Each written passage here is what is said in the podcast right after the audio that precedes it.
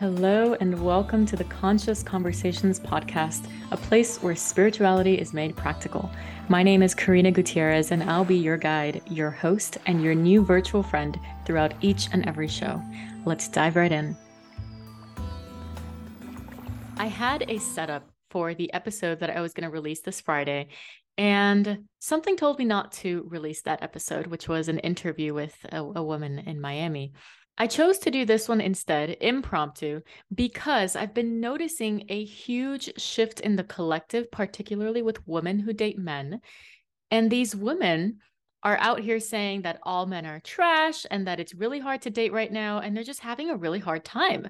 So, this is what this episode is about. This is for women that are looking to attract a conscious relationship and understand maybe what's getting in the way of that. So I'm going to highlight three ways that you can attract this conscious relationship. So take notes. This is going to be something that you want to come back to. So, first of all, what is a conscious relationship? A conscious relationship is about two people who are self aware of themselves and they're also self aware about what they want in a relationship. So they come in with a set of rules, standards, instructions, boundaries. They know how they want to be loved and they know how they are going to be giving love. It's consciously chosen, it's not a default program. So it's not just the first person that calls you pretty, and it's not about dating the first person that introduces you to their parents. No, a conscious relationship is about choosing the relationship deliberately, not by default. So I used to choose relationships by default. And therefore, all of my relationships were very superficial level. They didn't have any depth. And that's why none of them could pass beyond three months because I was just chasing a high. And inevitably, we all know the passion, the high dies down. And then what you have is the truth, right? Past the honeymoon phase. Relationships typically last when there's a deeper connection. And I wasn't taking the time to foster that because I had no idea what I wanted. I had never taken the time to sit down and say, This is how I desire to be loved. And this is how I am going to be showing up for someone. This is what I got. And by the way, if you haven't listened to my episode on attachment styles, I highly recommend doing that because the way that we attach, you know, these emotional attachments are directly tied to the ways that we will attract a conscious relationship. So let's get into these three steps. Step number one is to map out the three entities of the relationship. Because, fun fact, every relationship has three entities it has you, it has your partner, and it has the unit one, two, and three. So when I say map out, I mean, let's start off with you.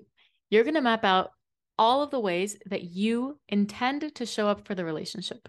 So you can write down the way that you give love, the way that you're going to make your partner feel desired, feel cared for. These are the ways that you are going to show up within the relationship. Then, number two, you map out the ways that your partner shows up for you, ideally, right? Because you're doing this before attracting the relationship. So you write down the ideal way that they are going to show up with you, how they're going to make you feel sexy, loved, cared for, all of the ways that this person shows up for you. Do they give you gifts? Do they surprise you with trips? Do they surprise you with words of affirmations, poems? Like, what is it that you want them to do for you? And then, last part, you map out the entity of the relationship.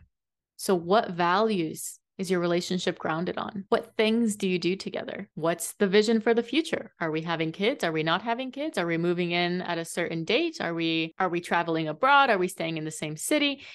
This is the entity, the unit where you two are going as a unit. Do you have a shared vision together? You know what what comes together? And this part is really really important because you are an individual, they are an individual, and together you create another entity that you need to be clear on because that's what connects you together. So, on all of my first dates, once I mapped out all three of these, I would talk about where I was at.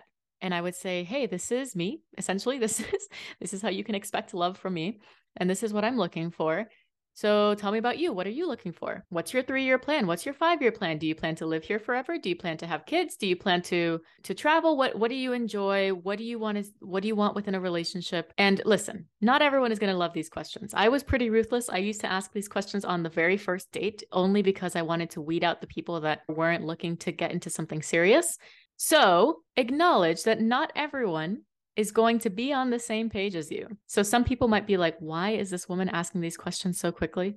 And some people might be like, oh my God, finally, a woman who knows what she wants. This is what I'm looking for. Oh my God, let's see if it works out. And by the way, once you've had these three things mapped out, it is totally up to you to determine whether those things are non negotiables. I mean, the fact that you wrote them down probably means that they're non negotiables. But the reason that I say that is be cautious to not mold your standards, to not mold your requirements just because someone walks in with a pretty face. So here's a little story with that. I highly value traveling for context. Like, I love traveling. I grew up traveling. It's something that I will never stop doing, or at least I'll do it for as long as I can, because I'm obsessed with learning about different cultures, finding out different foods, different areas. Love all of that. So, I went on a date with this man and I asked him about traveling. Does he like traveling? Where does he like traveling to? And he said that when he travels, he solely does all inclusive resorts because he likes to stay in one place he does not like to explore and he wants everything to just be handed to him. He doesn't want to go out, explore a town, find out what's going on. He just wants to sit by a pool and not have to worry about things. So, in that moment, I knew that this was a hard no because travel and exploring and adventure is part of who I am. I seldom do all inclusives because of that.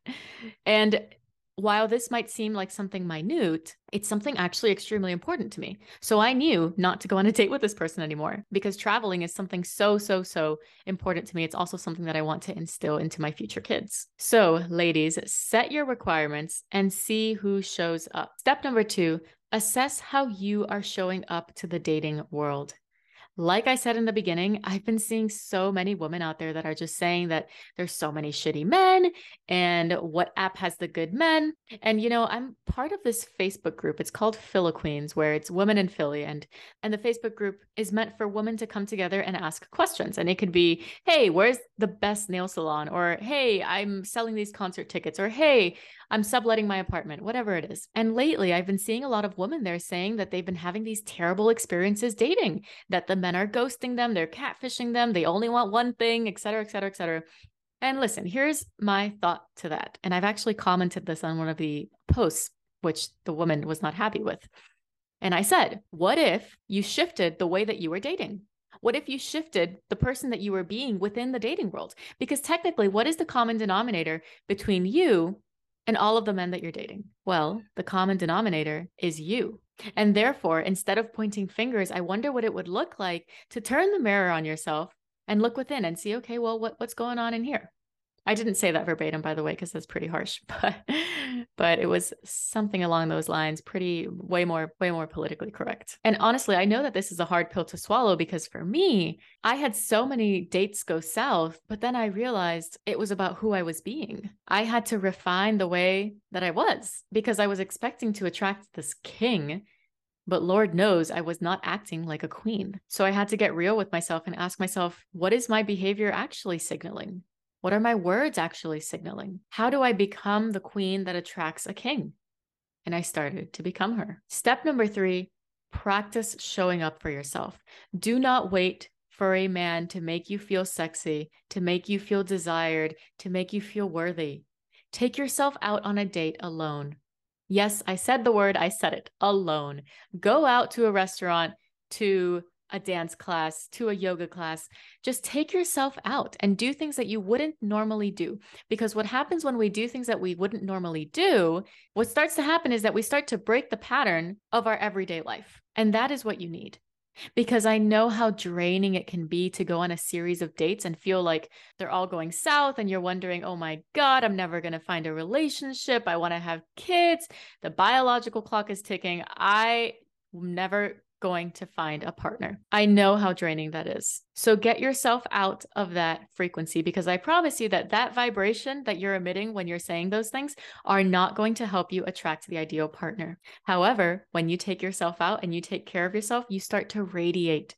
You start to radiate self confidence, self assurance, and that is the energy that's going to attract the partner. And you know, you can start small. You can start off by just getting your nails done because it makes you feel good or taking a pole class to try something different, or starting to journal to learn more about yourself and self reflect. Start to do things differently for yourself. Start to break the pattern. So, to recap all of this for you, number one, you want to map out the three entities of the relationship you, them, and the unit. Number two, You want to assess how you are showing up to the dating world. So, not blaming all the men out there, not blaming the dating apps, but looking at yourself and wondering, okay, why is this what I'm attracting? And by the way, I want to pause here and say that when I made this mindset shift, I promise you, I changed my internal reality. And that started to reflect externally. And I started to date the most amazing, incredible men because I had shifted myself. And number three, lastly, practice showing up for yourself.